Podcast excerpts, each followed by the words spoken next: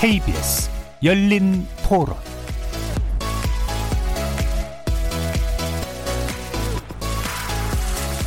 안녕하십니까. KBS 열린 토론 정준희입니다.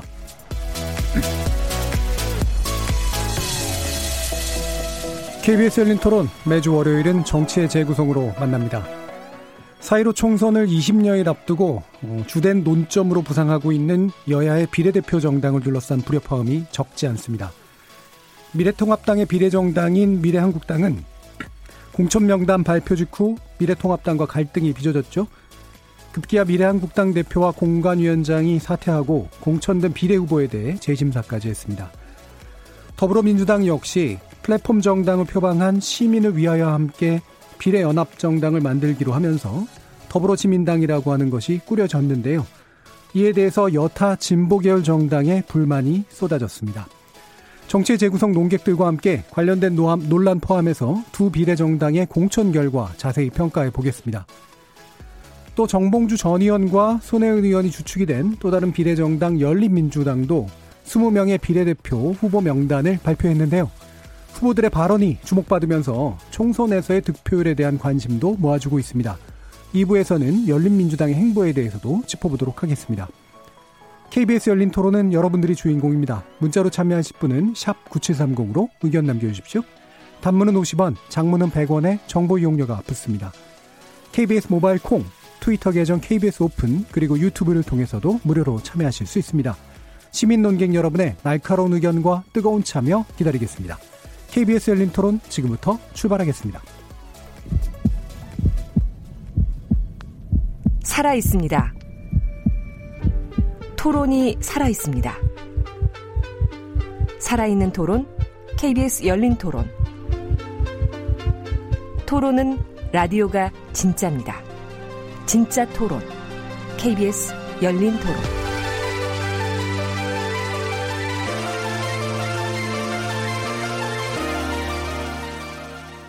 네, 협치는 너무 멀고 대립만 남은 여의도 정치 여기서 새롭게 바꿔봅니다. 정치의 재구성 함께해 주실 세 분의 논객 소개하겠습니다. 먼저 김민석 전 더불어민주당 민주연구원장 나오셨습니다. 안녕하십니까? 자 그리고 이상일 전 미래통합당 의원 자리하셨고요. 네 안녕하세요. 그리고 김준우 변호사 함께하셨습니다. 네, 안녕하세요.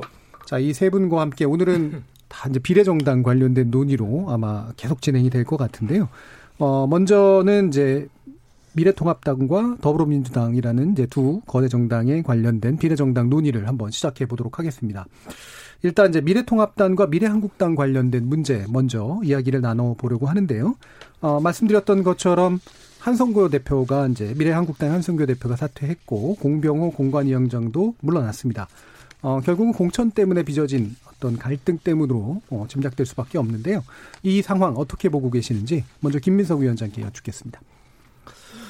글쎄요, 이제, 어, 원래 조금 이렇게 통상적이고 정상적으로 출발하는 것은 아닌 상황이었는데, 이런 경우면 이제 아예 미래통합당의 공식적 위성 정당이기 때문에 사실은 잘 맞추고 시작했어야 써야 되는데 그게 예. 이제 잘 안 된 거잖아요. 예. 그게 이제 뭐 서로 의견이 처음부터 좀 안 맞았는지 아니면은 우리 한성교 의원님의 특성 때문인지 그건 알 수 없으나 어쨌든 보기가 그렇게 막 좋지 않았던 건 뭐 그건 뭐 누가 굳이 뭐 얘기 안 해도 네. 사실인데 어 그런 거죠. 네, 음. 그래서 이게 참 아, 저게 저렇게 해도 좀 어렵구나. 아, 이런 생각도 들고.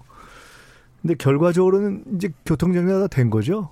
이제 네. 그런 예. 거죠. 예. 예. 음. 그래서 그냥 해프닝이었다 이렇게 보이는데요. 예.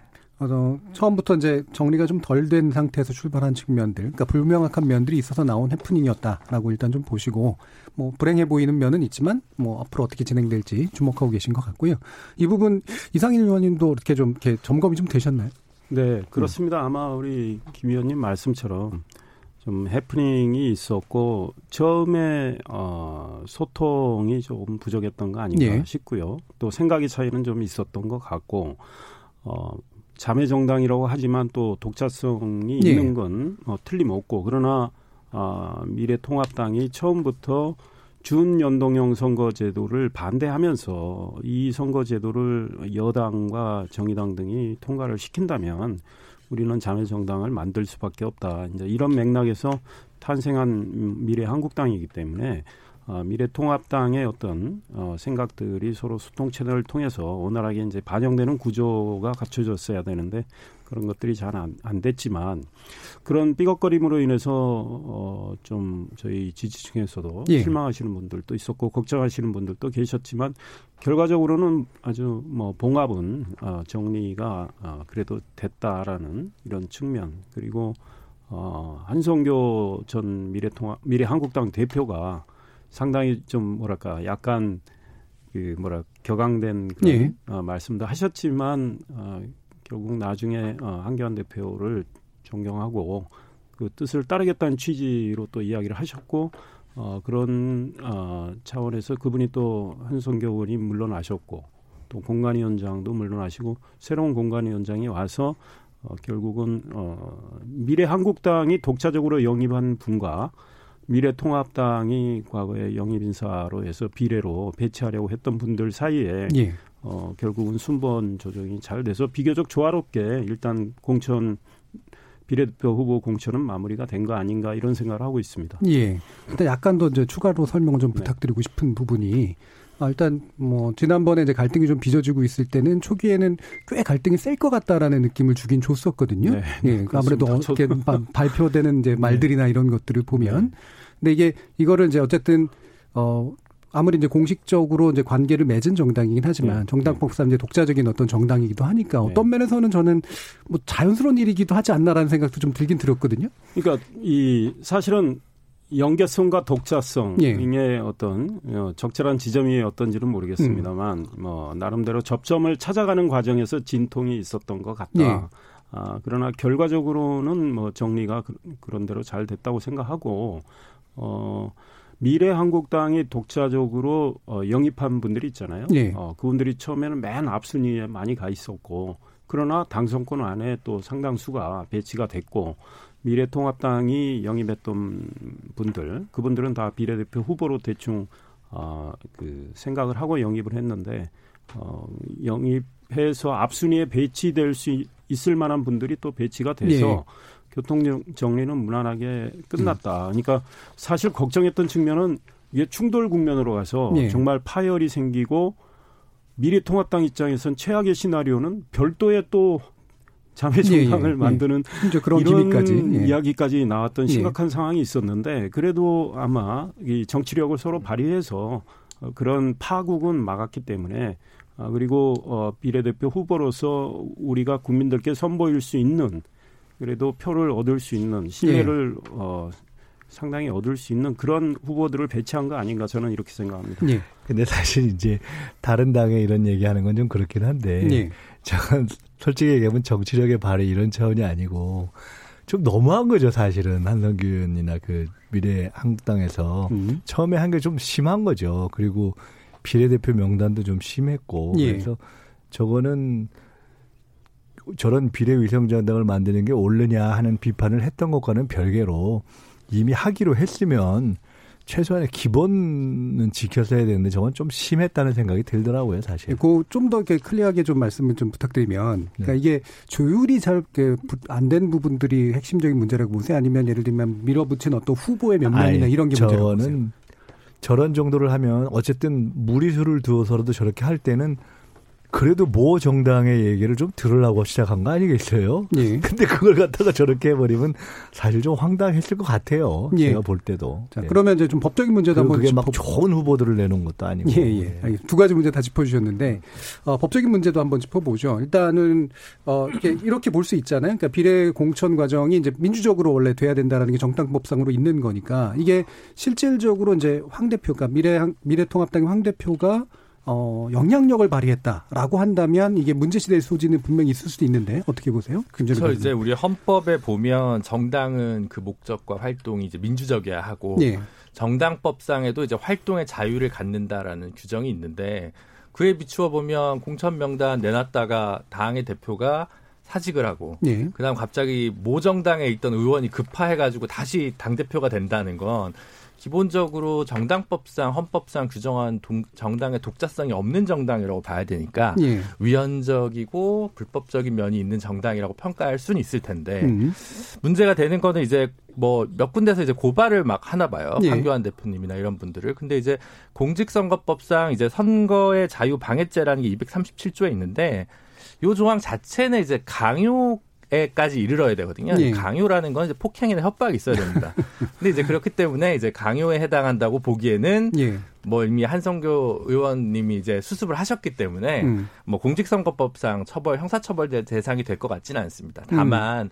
민주당도 그렇고 이제 미래통합당도 그렇고 당 대표님들이 좀 메시지 관리는 좀 하셔야 될 것 같아요. 왜냐하면 예.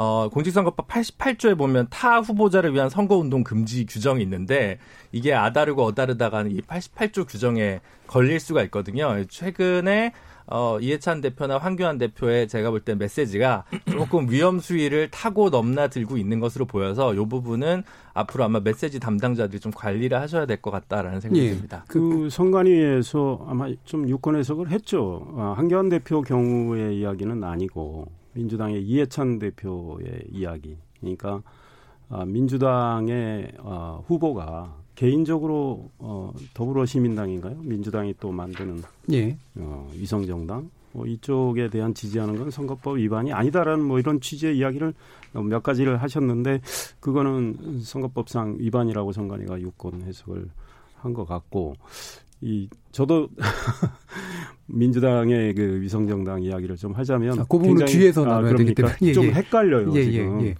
몇 차례 정치개혁연합하고 하려는 것처럼 했다가 이제 또 새로 예, 다시 하니까. 예, 네, 뒤에서 좀 더 자세히 짚을 테니까요. 어, 일단은 저기 미래한국당 얘기를 좀 집중을 할 텐데 방금 김 변호사님도 얘기해 주신 부분을 받아서 보면 일단은 이제 법의 자체는 그러니까 작년부터 계속해서 이제 아마 나오는 문제들인데 법의 취지와 법의 실제 사이에서 이제 사실 갭들이 계속 이제 있어 보이고 지금 일단 법원에서는 그러니까 지난번에 이제 정의당이 이제 낸 거 중앙선거관리위원회를 상대로 낸 이제 효력 정제 관련된 가처분 신청이 지금 각하된 상태입니다. 네. 그래서 정의당은 또 이제 이게 훼손이 그러니까 민주주의로 훼손한 거를 그냥 방기하는 거 아니냐 이런 식의 의견도 있는데 결국 법원은 말씀처럼 이런 억압이나 강제나 이런 것들을 굉장히 좁게 엄격하게 이렇게 해석한다라고 보는 게 맞을까요? 네, 근데 이제 이번에 정의당에서 신청한 행정소송은 네. 아까 얘기한 이제 형사처벌이랑은 또 좀 결이 네. 다른데 어 각하했거든요. 음. 이제 이게 정의당과 아마 녹색당의 비례대표 후보들이 네. 이제 제기한 소송으로 알고 있습니다. 그런데 이제 법률상 이익이 없기 때문에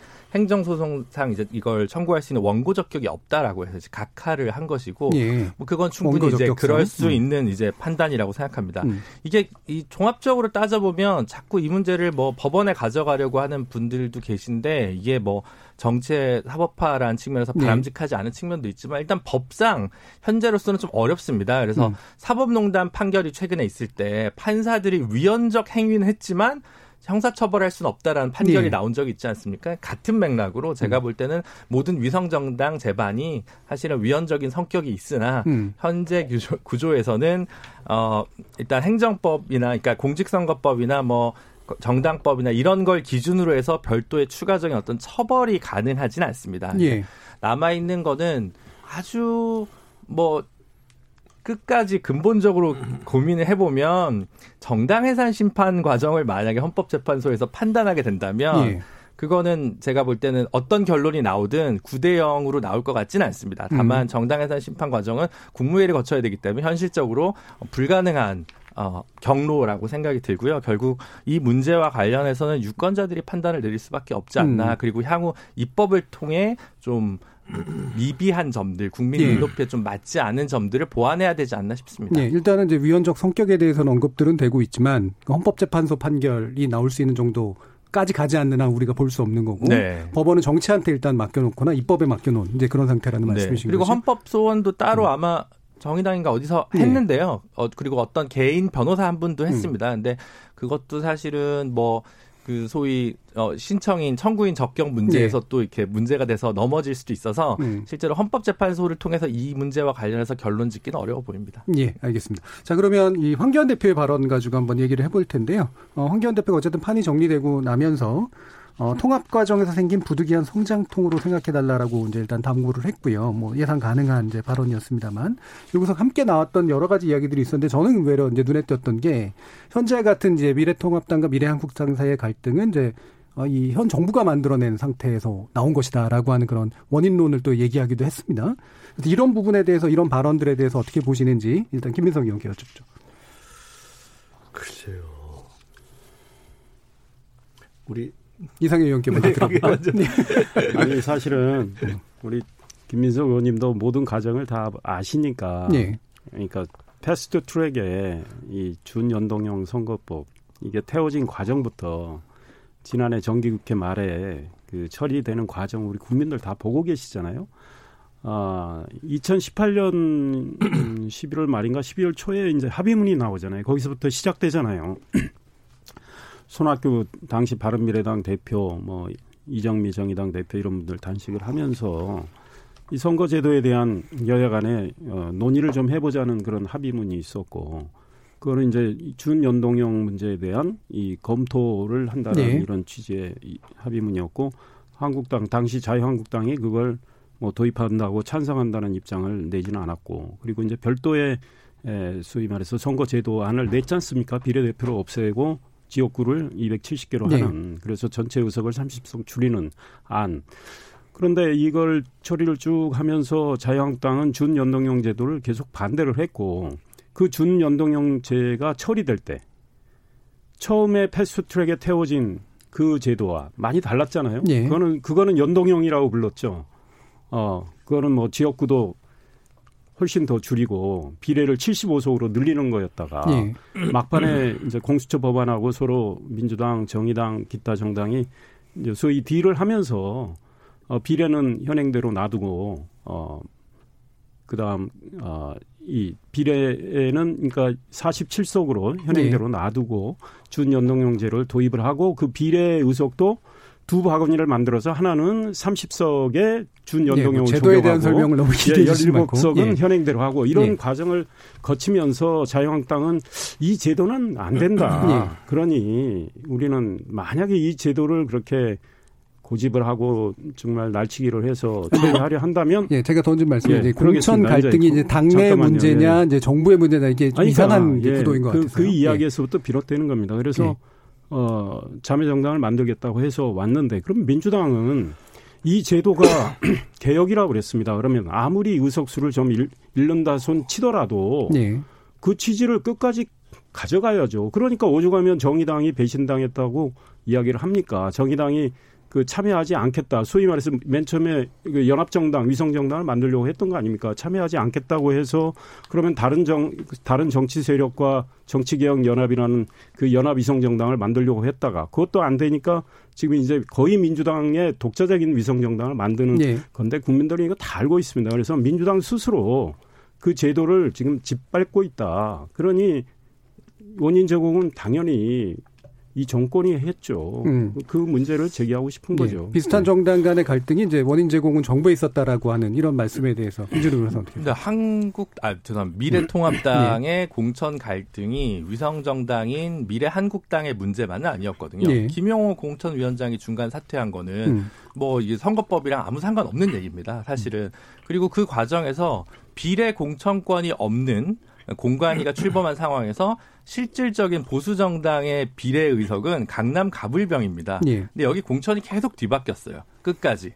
그래서 어, 계속 사람들이 의병 같은 경우 계속 바뀌었고 이런 과정들을 보면 사실은 크게 드러나진 않았지만 미래통합당 안에서도 크고 작은 잡음들은 분명히 존재했다. 그래서 그 문제를 가지고 이제 모두 엮어서 그냥 뭐 정부랑 뭐 선거법 개정 때문이다라고 얘기하는 거는 조금 경강부의 한 측면이 있는 것 같고요. 물론 민주당도 시스템 공천을 내세웠지만 여러 가지 불협화음이 또 예. 있습니다. 민주당은 뒤에서 다룰 테니까 뭐 이제 제가 뭐 얘기를 더 하긴 그런데 그래서 그리고 공직선거법 개정 문제와 관련해서 그 하더라도 그러니까 공직선거법 개정은 저는 찬성하고 그걸 개혁이라고 여전히 생각하지만 그걸 절대 반대하고 있는 미래통합당 입장에서 보더라도 그렇다고 해서 한성교 대표 공병호 공간위원장과의 갈등 문제가 거기에서 사후적으로 정당화되거나 음. 뭐 이렇게 보안이 흥결이 뭐 치유된다고 생각하지는 않고 그건 그 자체로 내부의 갈등을 그냥 인정하고 뭐그 부족한 부분은 송구하다고 이야기 드리는 게 맞지 않나 싶습니다. 그러니까 미래통합당과 어, 미래통합당 내부의 지역구 공천의 문제, 예. 그건 그거대로 잘못이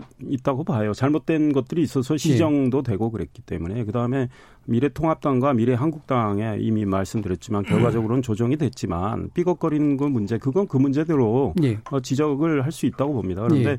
문제는 이 제도의 취지가 그렇게 좋다고 했던 민주당이 그 제도의 취지를 스스로 짓밟는 이거는 말이 안 되죠. 게다가 자유한국당은 반대를 했기 때문에 네, 그 황교안 대표의 발언 사실 그, 그 언급은 없었기 때문에 예, 물론 근데 거기에 함축이 돼 있는 거죠.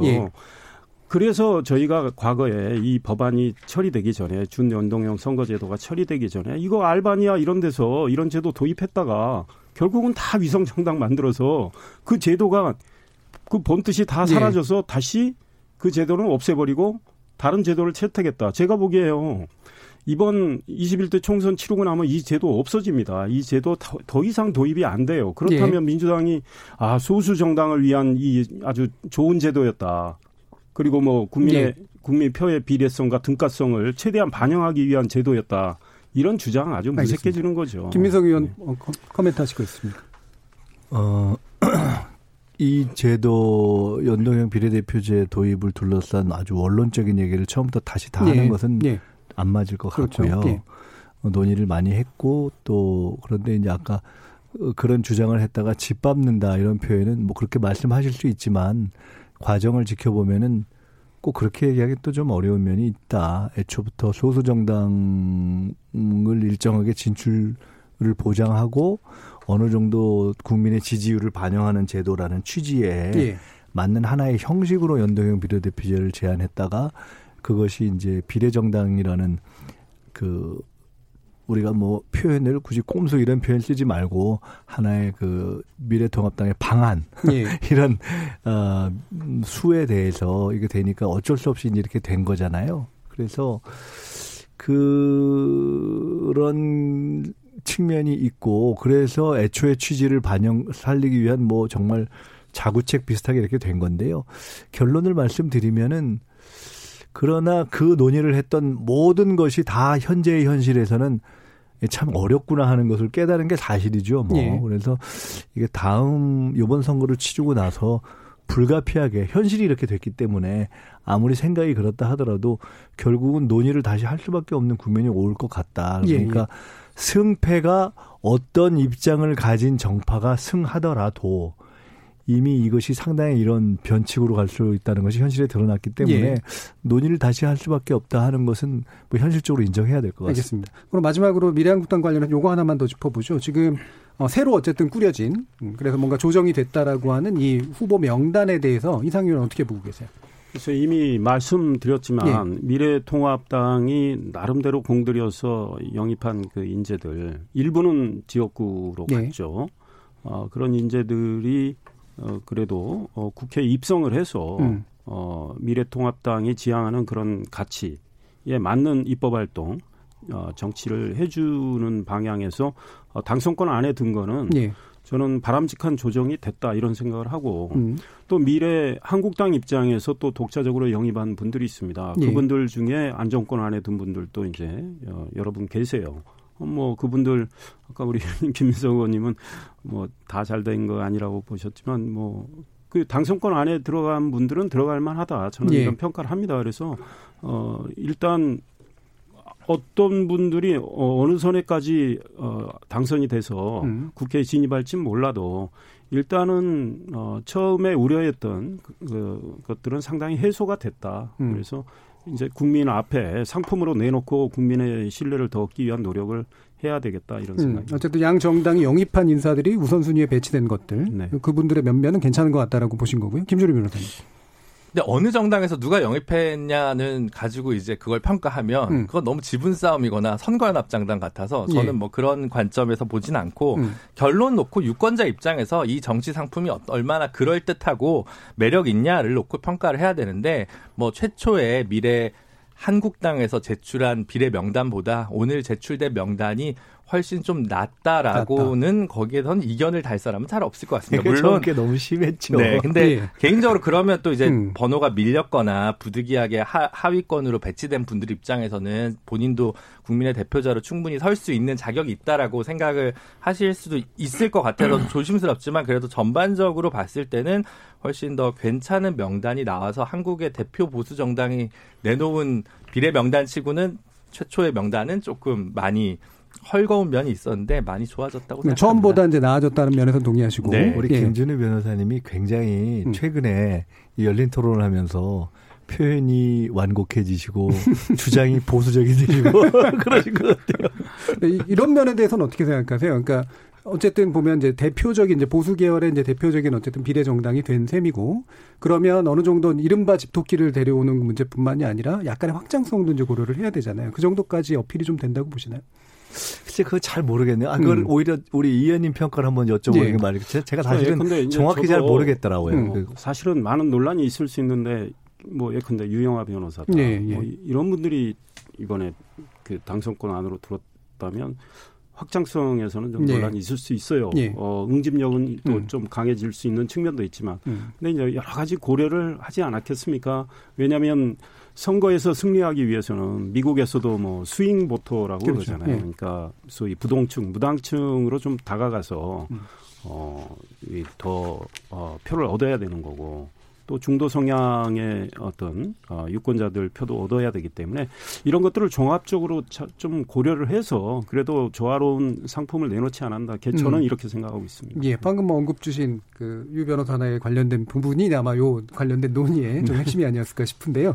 자 이제 어, 더불어 시민당 문제로 이제 넘어가 보죠. 일단 시민을 위하여가 이제 플랫폼 정당을 표방하면서 나왔고 원래 이제 더불어민주당은 예, 정치개혁연합과 일단 우선 협상을 하려고 했었죠. 근데 정치개혁연합 같은 경우에는 이제 이른바 이제 진보진영 원로들이 이제 꾸려서 시민사회 쪽을 많이 좀 끌어모았던 거였고 거기가 어, 일단 협상이 될 거라고 봤는데 몇몇 후보에 관련된 이야기들이 이제 약간 틀어지면서 결국에는 이제 시민을 위하여 함께 더불어 시민당을 이제 꾸린 상태입니다. 이 부분에 대해서 이 선택에 대해서 평가 들어보죠. 이거는 먼저 이상일 의원께부터 들어보겠습니다. 글쎄요, 뭐 저도 이번에는 우리 김민석 의원님 평가를 듣고 아까 많이 말을 하시고 싶어 하신 것 같아서 아니요. 먼저 드렸는데 예. 예, 그럼 김민석 의원.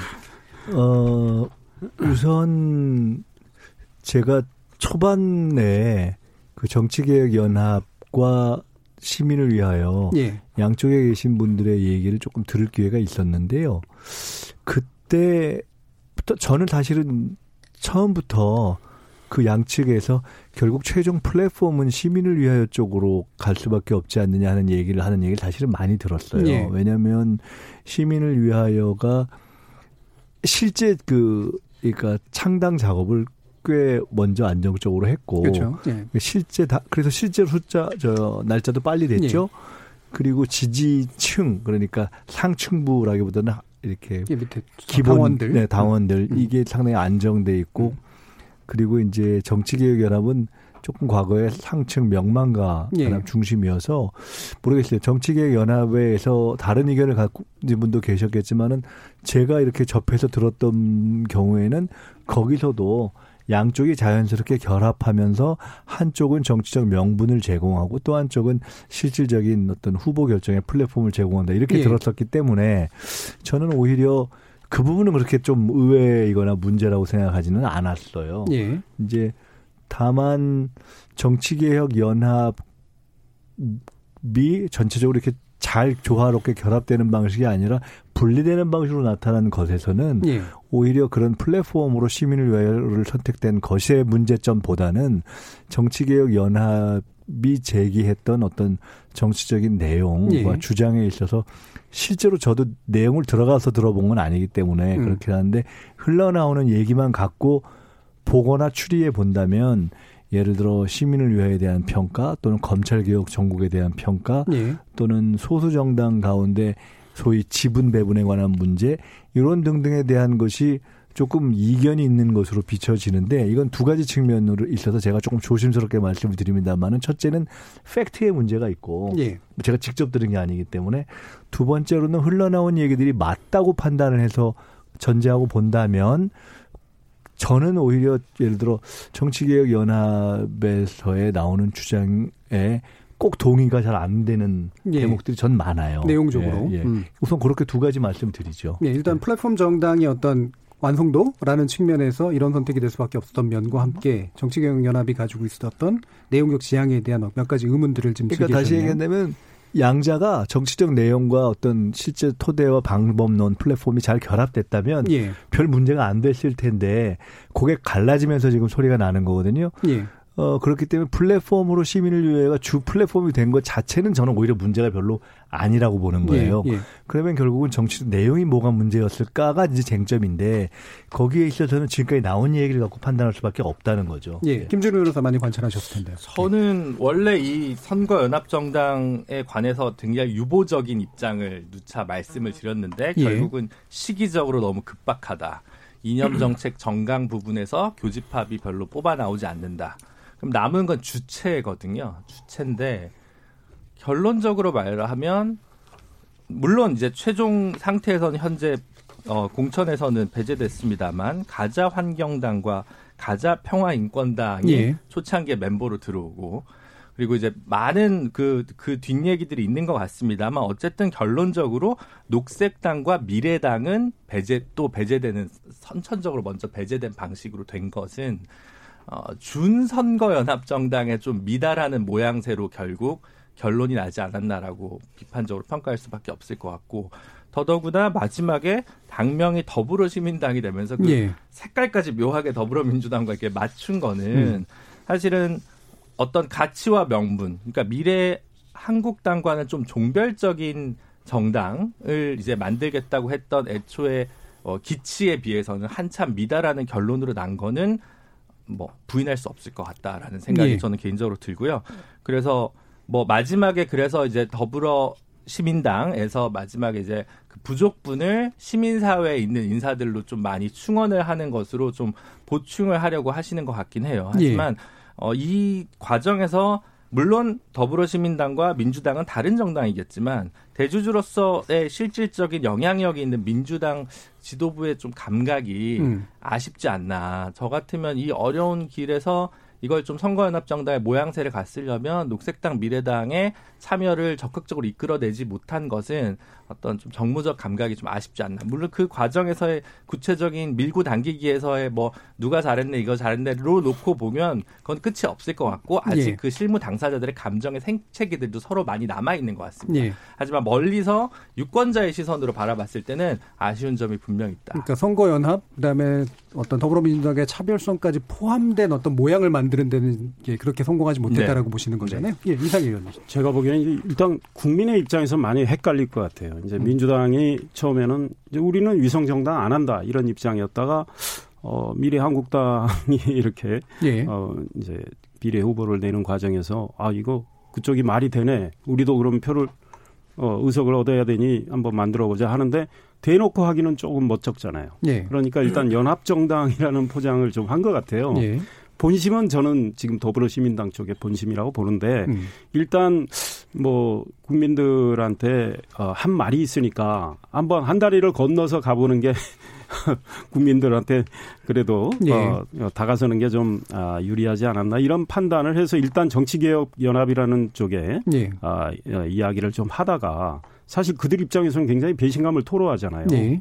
어, 그런데 결국은 주도권 싸움을 할 수밖에 없는 거죠. 음. 그 연합정당과 아, 이미 우리 김 변호사님이 이야기했지만 어, 많은 또 가치에 있어서 차이도 있고 또 의석 배분에 있어서도 차이도 있고 그러다가 어, 물밑에서는 결국은 어, 시민을 위하여 그게 어떤 체제입니까? 그 개싸움 국민운동본부 결국은 어, 조국을 지키기 위해서는 어, 개싸움처럼 물어, 물어뜯는 것도 마다하지 않겠다.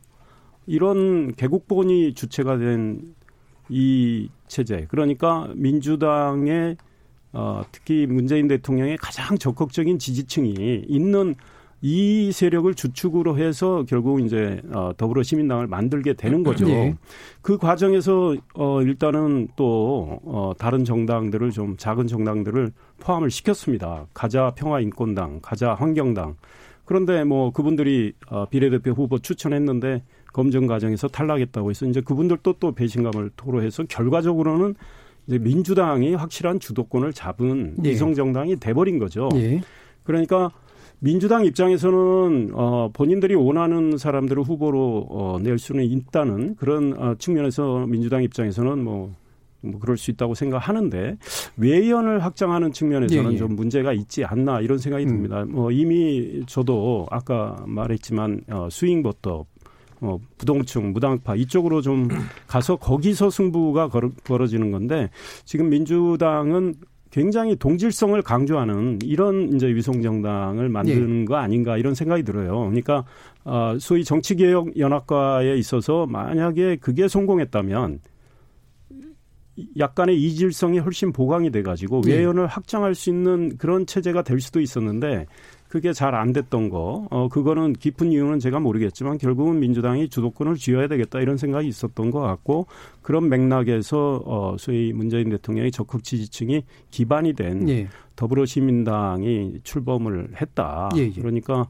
어, 동질성은 강화됐지만 외연 확장에 있어서는 글쎄 물음표를 좀 찍을 예. 수 있겠다 이런 생각이 듭니다. 예. 이게 이제 그 요 부분은 그래서 짚어봐야 될 것 같은데 이 더불어시민당 내지 이제 이 플랫폼 정당이라는 것이 이 더불어민주당이 원래 표방했던 바의 어떤 정당성을 좀 확보하려면 어 민주당 후보들은 이제 후순위에 배치하겠다. 그리고 원래 어 비례득표 이상의 것들을 가져가지 않겠다. 일곱 석. 그다음에 앞에 부분에 소수 정당의 진출을 돕겠다. 뭐 이런 것들이 이제 원래 표방된 바였었잖아요. 그래서 현재 일단 나온 거는 소수 정당 후보들을 1, 4번으로 배치하고 시민사회 후보들을 한 10번까지 배치한 다음에 11번 이후를 하겠다근데 이게 이제 만약에 소수 정당 후보들이나 시민사회 후보들이 충분히 외연성 외연 확장성이 넓고 그다음에 어, 이 뒤에 있는 이제 민주당 후보자들이 또 뭐 의도한 만큼 또 들어가게 된다면 어느 정도 달성이 가능하겠지만 그렇지 않을 경우에는 예를 들면 앞에 있는 선순위 후보들은 별로 마음에 안 들고 그다음에 후순위 후보들은 또 불만이 또 나름대로 생겨버리는 이런 이제 문제들이 또 발생하게 될 가능성이 크단 말이에요. 이 부분 어떻게 보세요? 근데 이제 소수 정당은 이제 두 분 정도만 될것 예. 같고요. 네, 네 명이 아니라. 근데 재밌는 거는 이제 갑자기 이제 시민사회 후보 명단으로 이제 나온 거를 보면 예.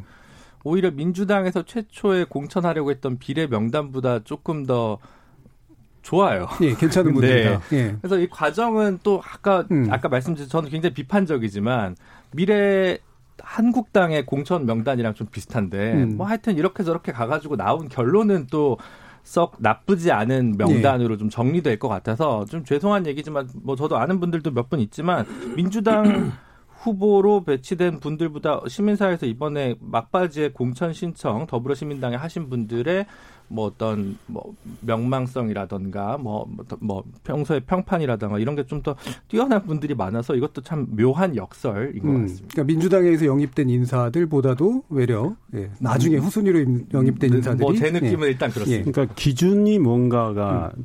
뭐 중요한 기준, 것 같아요. 그러니까 예컨대 이제 예. 민주당이 비례대표 후보를 염두에 두고 영입을 했을 때 민주당은 처음에는 확장성을 좀 염두에 두고 네. 민주당이 부족한 점을 좀 채워줄 수 있는 분들 그렇죠. 장애인 청년 네, 그래, 그런 네. 분들을 좀 모셔왔다고 네. 봐요. 그런데 이제 위성 정당을 만드는 과정에서 그리고 이제 소수 정당을 좀 이렇게 앞에 배치하면서 그쪽에 어, 입장을 대변할 수 있는 분들을 선순위로 배치하려다가 보니까 아니 민주당 내부에서 불만이 많았잖아요. 언론 네. 보도된 뭐 듣보잡인데 뭐 이런 분들이 왜 우리 당 후보보다 앞에 가느냐. 음. 이제 이런 것, 것들을 통해서 또 검증 과정을 통해서 이제 민주당 입장에서는 이런 분들은 선 배치는 안 되겠다. 음. 이런 과정에서 이제 시민사회 대표라고 해서 모셔온 분들은 네. 사실은 민주당과 굉장히 동질성이 강한 분이다. 음. 그러니까 민주당 입장에서 어, 응집력은 보강할 수는 있을 수는 있어도 예. 외연 확장이란 측면에서는 조금 예. 어, 물음표가 생길 수 있지 않느냐 음, 저는 음. 두 분의 이제 기준이 있습니다. 약간 다르긴 네. 해요. 예, 김민석 의원님.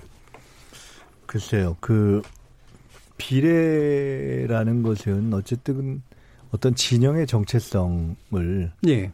드러내는 거잖아요. 음. 그러니까 꼭 민주당의 정체성이냐 뭐냐 이렇게 따지 지 않아도 현실적으로 민주당이 비교적 아이간 어뭐 진보 개혁 뭐 가장 전통적인 예. 뭐 민주 이런 쪽 진영의 가장 대표적이고 큰 정치 세력이고 또 현재 어 미래통합당이 보수 전통적인 진영의 또 가장 큰 정치 세력이지 않습니까? 그렇기 때문에 그, 그 지지층을 가장 호, 지지층의 호소력을 가질 수 있는 분들이 중심을 차지하는 것은 예.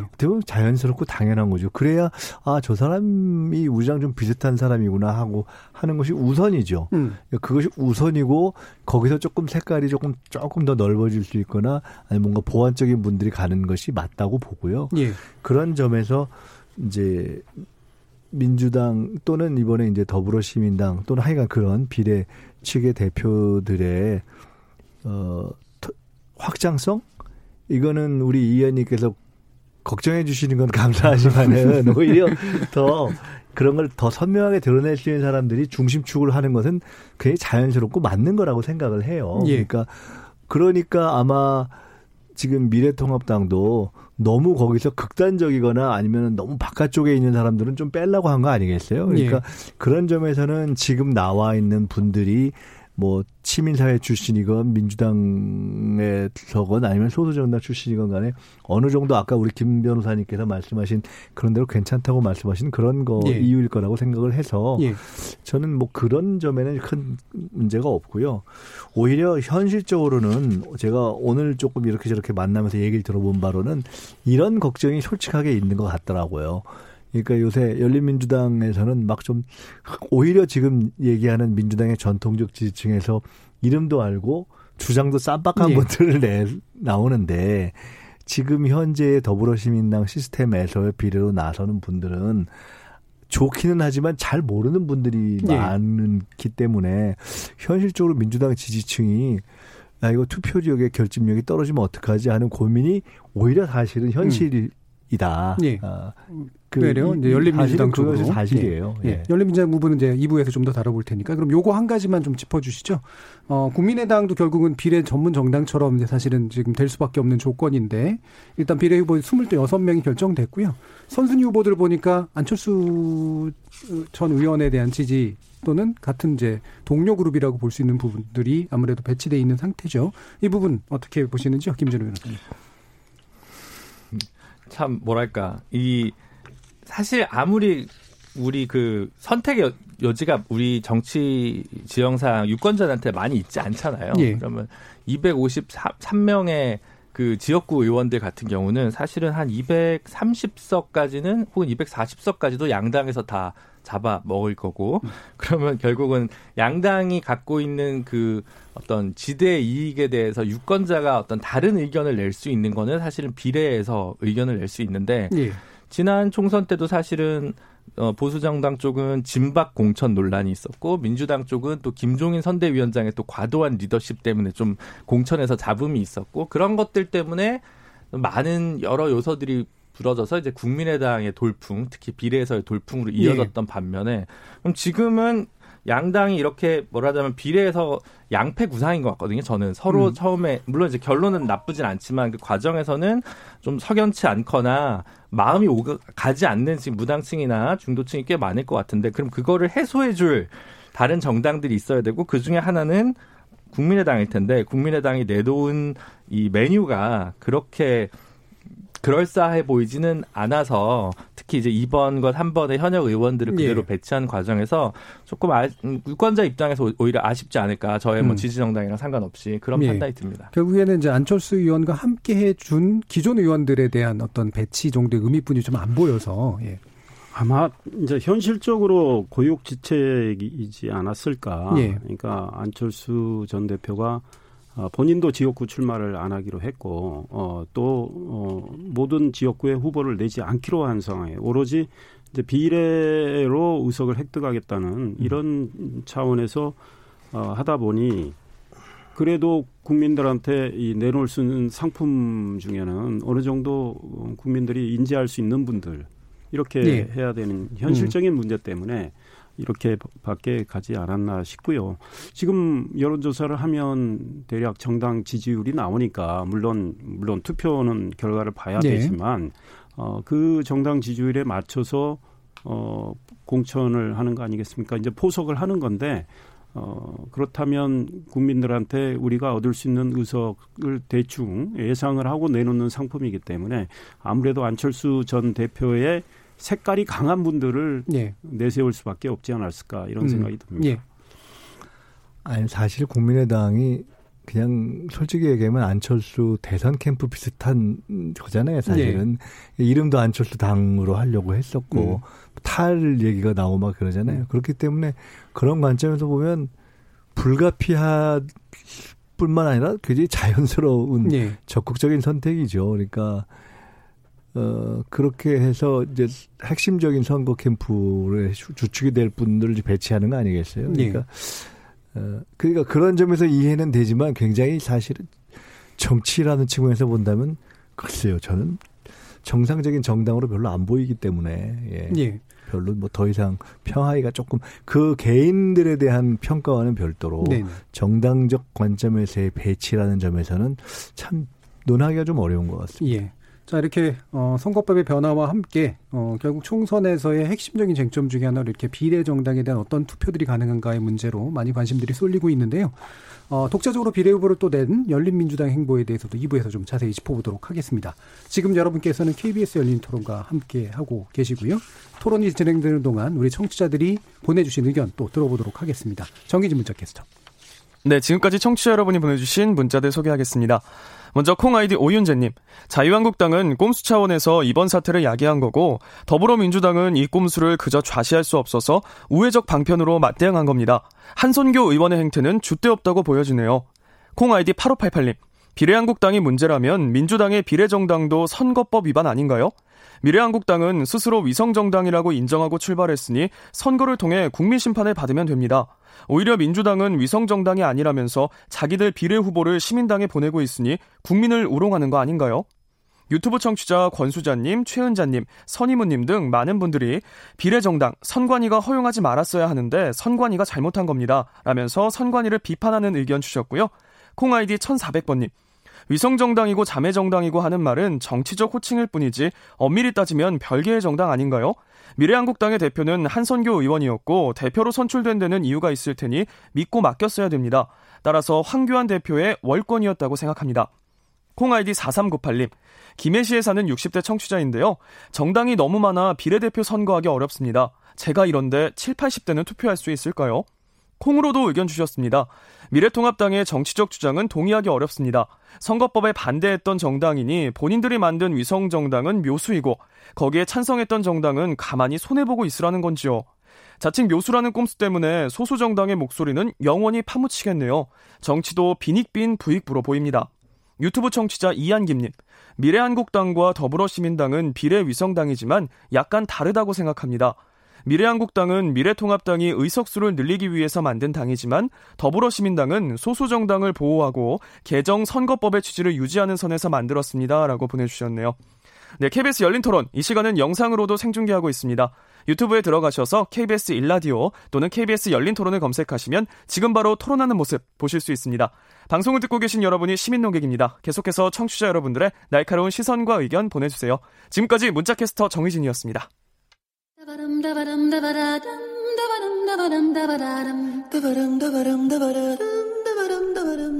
여러분은 지금 청취자와 함께 만들어가는 고품격 시사방송 KBS 열린 토론을 듣고 계십니다.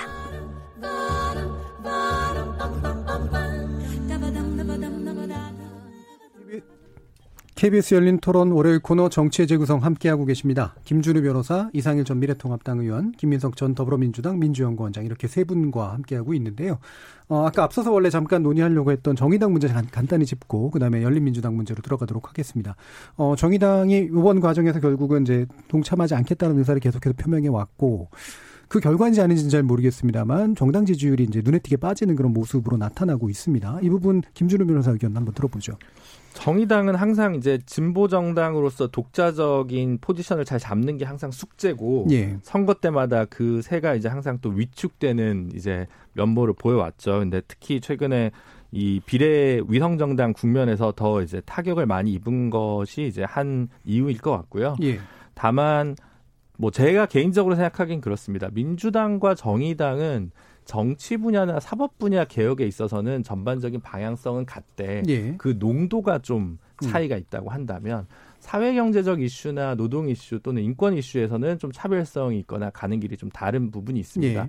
그게 그 정당의 존립 근거일 텐데 이제 그 부분에서 최근에 국회가 뭐 검찰 개혁이나 정치 개혁 이거 중심으로 이제 돌아가다 보니까 자신만의 정당의 종별성을 나타낼 수 있는 뭐 법안이라던가 그런 정치들이 좀 드러나지 않다 보니까 네. 그런 면에서 좀 타격을 입지 않았나. 그래서 뭐 남은 기간이라도 그런 진보 정당이 독자적으로 민주당과는 좀 종별적으로 낼 수 있는 목소리들에 좀 힘을 실어서 가야 되는 부분이 과제가 아닐까 싶습니다. 예, 이상일 의원 어떠세요?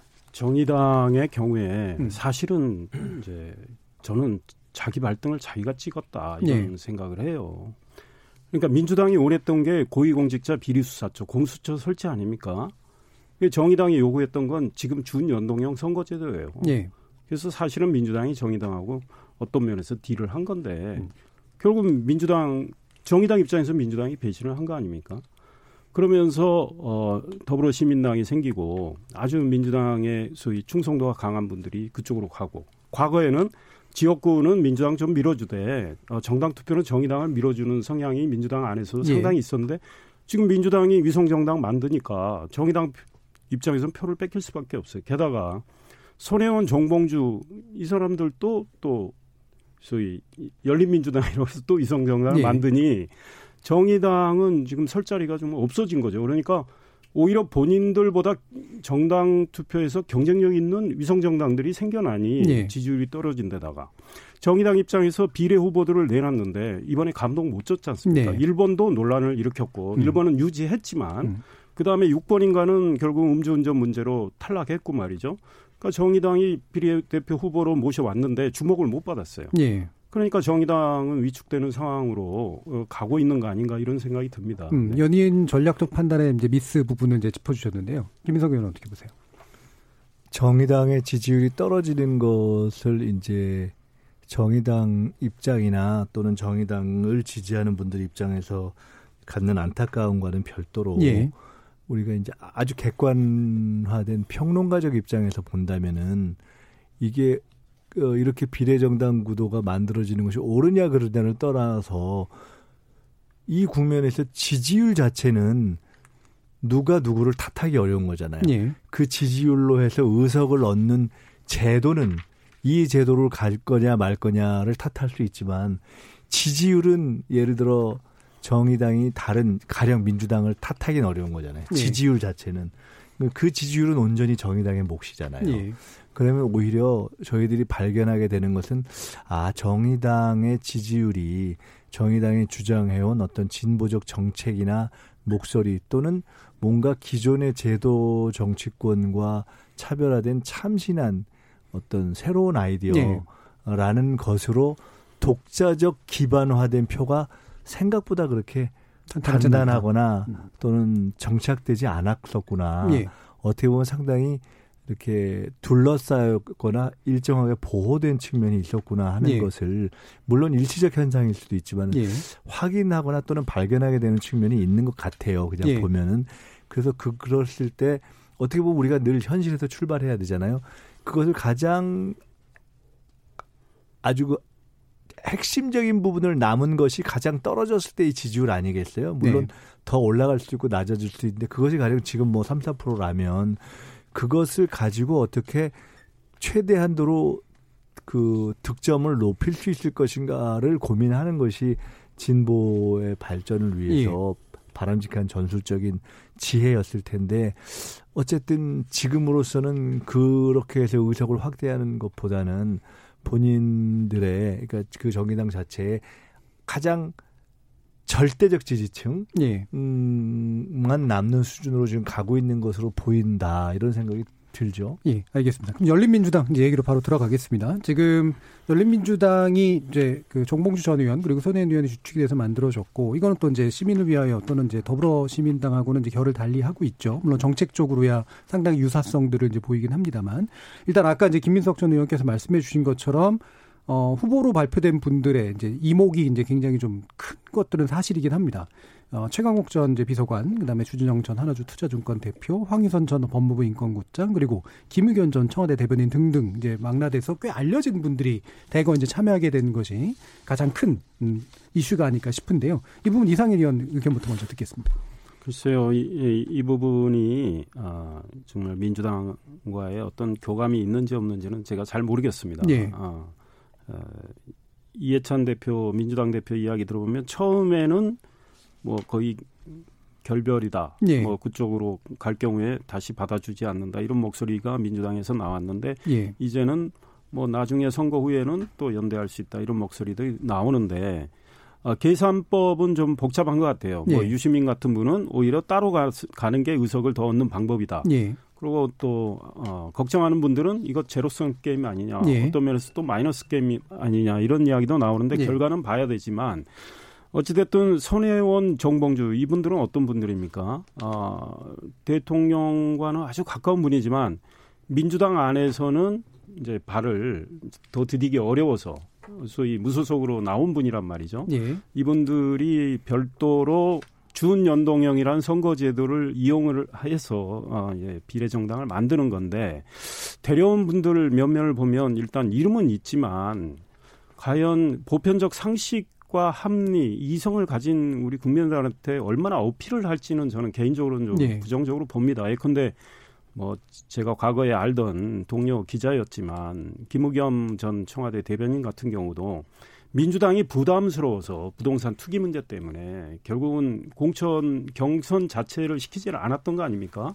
컷오프를 시키지를 않았는데 이분이 물론 이분 개인적으로야 억울할 수 있지만 결국은 어 민주당을 나와서 어 정봉주 손혜원 이 두 분과 같이 하는 이런 모양새. 그 다음에 최강욱 전 청와대 공직 비서관의 경우는 지금 기소돼 있는 상황 아니겠습니까? 어, 조국 전 장관 아들에 대해서 인턴 증명서 허위 발급 문제로. 근데 이분이 청와대에 있을 때 자기가 기소가 되니까 예. 이런 이야기 했죠. 7월에 고위공직자 비리 수사처 공수처가 설치되면 두고 보자. 나를 기소한 검사들 수사받게 할 거다.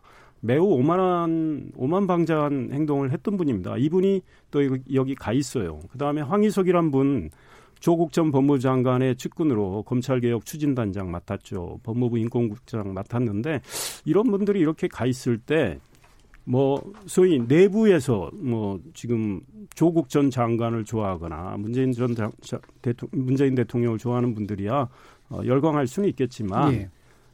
얼마나 중도나 무당파나 어, 또 보편적 상식을 가진 분들한테 호소력을 바, 발휘할지 저는 예. 뭐 개인적으로는 좀 어, 물음표를 찍고 싶습니다. 알겠습니다. 김민석 의원은 어떻게 글쎄요, 그 저는 이제 뭐 한편으로는 제가 민주당에 속한 사람이기 예. 때문에 당연히 당의 입장에서 이런 큰 상황 문제에 대해서는 당의 입장에서 얘기할 수밖에 없고요. 음.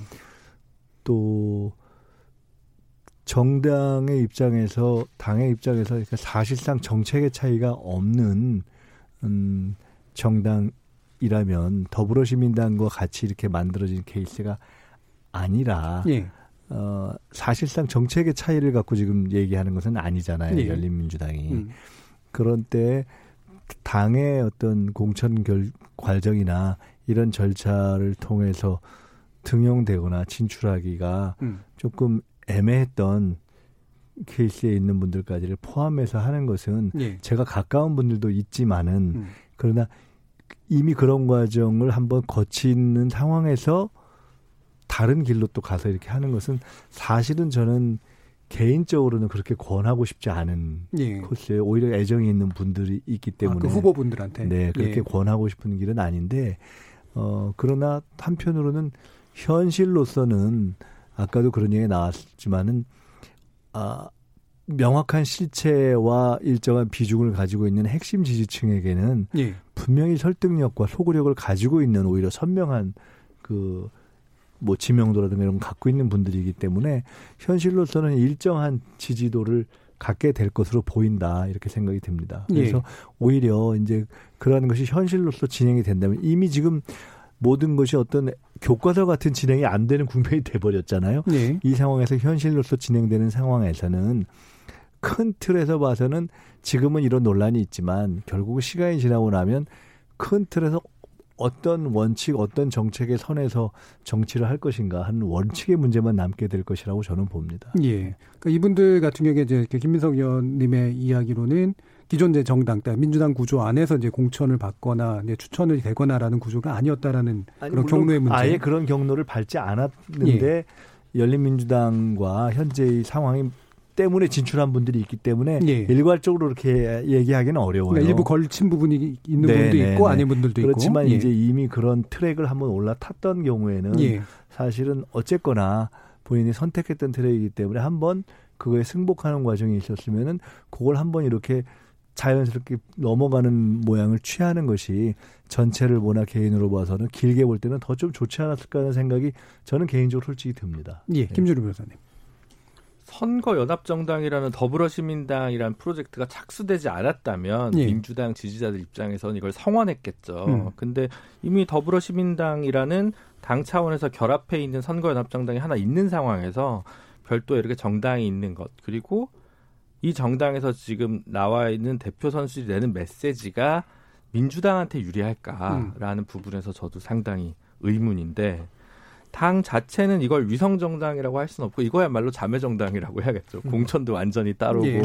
어, 이 부분 이, 이 정당을 바라보는 시선도 더불어민주당에서 굉장히 엇갈릴 거라고 저 보여지거든요. 그래서 시민 추천 과정을 거친 것도 확실히 여기서 시작된 부분이긴 하거든요. 네, 예. 뭐 그런 부분도 그렇고 뭐 완전 이제 당에서는 정말 공천 안 주기로 한 분들도 한 두 분, 두세 분 정도 이렇게 포함되어 있는 측면도 그렇고 그래서 이 부담은 열린민주당에 참여한 개개인 분들의 장기적인 정치 여정에 어떻게 작용할지도 예. 관심사일 수는 있겠지만 당장에는 민주당의 장기적으로 음. 이번 선거뿐만 아니라 민주당의 정당 민주주의, 민주당의 정강 정책과 시스템의 어떤 균열을 낸 징후로 보일 수도 있어서 민주당 입장에서 오히려 가장 바람직하지 않은 예. 거 아닌가 싶고 그게 특히 만약에 여기 계신 분들이 조국 장관 프레임을 오히려 재소환하는 것이 중도 무당층한테 오히려 안 좋은 메시지로 다가설 수도 있는 측면이 있을 수 있기 때문에 그런 점에서 제가 더불어민주당의 선거 담당자면 굉장히 고심이 깊을 것 같습니다. 네, 그렇지 않아도 그래서 이제 아까도 잠깐 언급 주셨지만 이제 이해찬 대표가 이제 보여준 태도가 약간 이제 두 가지가 다 있잖아요. 일단은 이제 되게 강하게 특히나 이제 걸쳐 계셨던 분들에 대해서는 어, 돌아오지 못하게 하겠다라는 이제 그런 얘기를 하셨고 뭐 그건 당의 입장에서 당연히 할 것 같은데 근데 장기적으로 이제 같이 가야 된다라고 하는 또 입장까지 이제 나와 있는 이제 그런 상태입니다. 민주당의 상황에 대해서 좀 더 들어봐야 될 것 같아요, 김성 의원님. 글쎄요, 제가 뭐 지금 후보로 나와 있어서 네. 지도부의 논의에 관여하고 있는 것이 네. 아니기 때문에요. 근데 전혀 좀 생뚱맞은 얘기일지 모르겠는데 음. 아까 얼핏 그런 고민 얘기도 했었지만은 그냥 저는 개인적으로 오늘 무슨 생각을 했었냐면은 음. 차라리 민주당 후보로 이렇게 선정된 분들 있고 예. 시민사회 분들이 있고 소수 정당 분들이 있는데 음.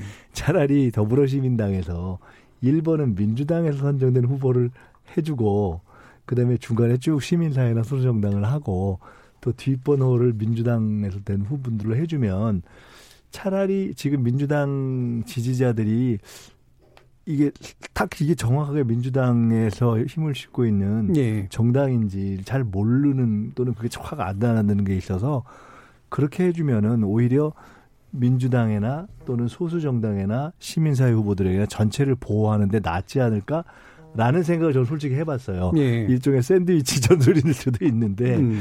글쎄 모르겠어요. 이건 전혀 누구하고 상의해 본 것도 아니고요. 예. 이미 이 상황에서 무엇이 좋을까 열린민주당에 대한 판단 이런 걸 종합적으로 볼때 음. 그래서 이후에 이제 어, 같이 할 수 있다 없다 이런 건 그 다음 문제인 것이고 현 시점에서 정당 또 책임 있는 집권당 또 이번에 그 시민연합 플랫폼에 참여한 분들 예. 전체를 놓고 생각한다면은 한편으로는 연합성도 살리고 또 한편으로는 현실적으로 가장 지지층이 높은 민주당 지지층의 힘을 모아줘야 되는 거잖아요. 예.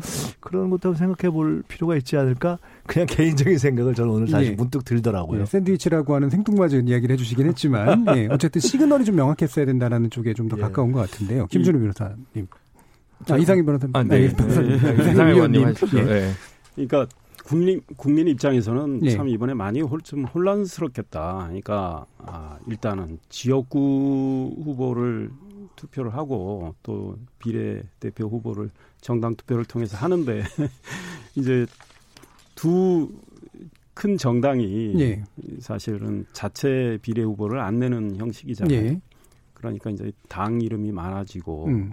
아, 이렇게 좀 생소한데 그래도 어 뭐 민주당의 위성 정당, 뭐또 예, 미래통합당의 뭐 자매 정당 뭐 알죠. 알고 투표들은 예. 나머지 정당 예, 용어를 묘하게 약, 약간 예. 의도적으로 예. 나머지 정당들에 대해서는 굉장히 좀 혼선이 일어, 일어나겠다. 예. 그리고 특히 민, 주당을 좀 지지하는 분들 중에 고민이 있을 것 같아요. 어. 좀 정의당에 좀 가까이 가려고 했는데 또 열린 민주당이 예. 나오고 말이죠.